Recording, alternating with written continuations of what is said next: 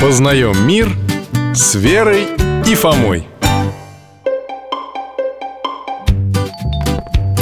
Здравствуйте, Михаил Гаврилович. А, вот и Алтай, привет, дорогой. Здравствуйте, здравствуйте, ребятки. Раздевайтесь, мойте руки. Сейчас чай будем пить. Здрасте, дядь Миша. Ну и нагулялись мы сегодня. А что, погода хорошая? Надо и нам с Алтаем выйти. Погода как погода. Да и гулять так долго мы не собирались. Просто решили кое-что проверить. Интересно, и что же? Нам с Фомой бабушка большой календарь подарила на Новый год. Такой, чтобы на стену повесить. Да, на стены. А там на каждом развороте фотографии разных храмов. Наверное, самых красивых. О, ну тебе лишь бы красиво было. А может, самых известных или больших. Думаю, что и известных, и больших, и красивых. Так что же вы хотели проверить? Мы заметили, что на этих картинках у храмов разные купола. Ну и что же вас удивило?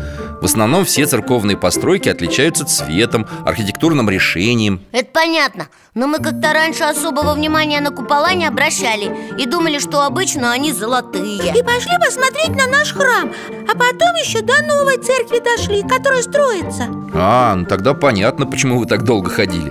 Ну и что же вы выяснили? Оказалось, что у нас У нашего храма купол и правда цвета золота, а у новой церкви голубой, с золотыми звездами. А что это значит, дядя Миша? Ну что ж, вопрос интересный.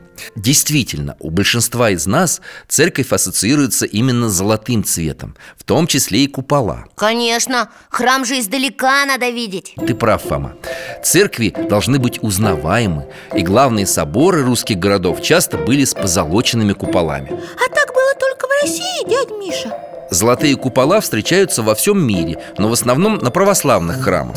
А пришла к нам эта традиция из Византийской империи. Да, я помню из наших путешествий в возможную реальность. В Константинополе был самый большой и роскошный православный собор Святой Софии, весь из золота.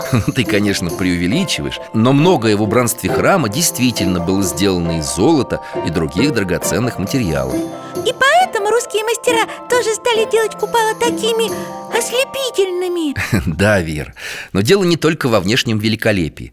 Золоченый купол мог простоять без ремонта сто лет. Он не ржавел и не протекал. Но это же очень дорого и многих смущает. Дядя Валера считает, что у церкви слишком много денег, если столько золотых куполов вокруг. Золото наносится тончайшим слоем, и это не так дорого. К тому же сейчас его часто заменяют на похожие, но более дешевые, надежные и легкие в обработке металлы. Дядя Миша, но ведь не все купола золотые или золотого цвета. А почему? В церкви нет точных правил о том, каким должен быть купол. Можно и материалы разные выбирать, и цвета. Но от чего-то же выбор цвета зависит. В основном от того, в честь какого праздника или какого святого построена и освящена церковь. Но это не закон, а лишь наша традиция, язык символов. Ну вот золото, что означает? Это цвет Христа Спасителя. Золото – символ божественной славы и вечной жизни в небесном царстве. А голубой со звездочками? Голубые или синие купола венчают храмы, посвященные Богородице. Это образ небесной чистоты. А звезды напоминают о Вифлеемской звезде, возвестившей рождение Спасителя. Кстати, мы и зеленые купола видели в нашем календаре.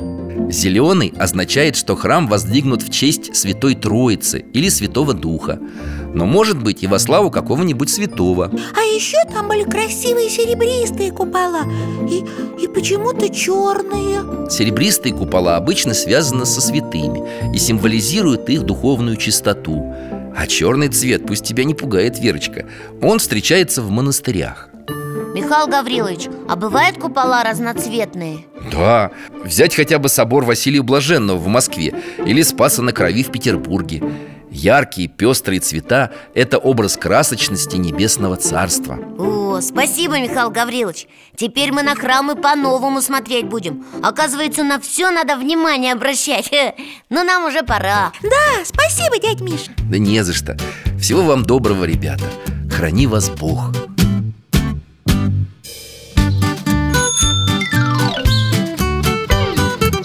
Познаем мир с Верой и Фомой.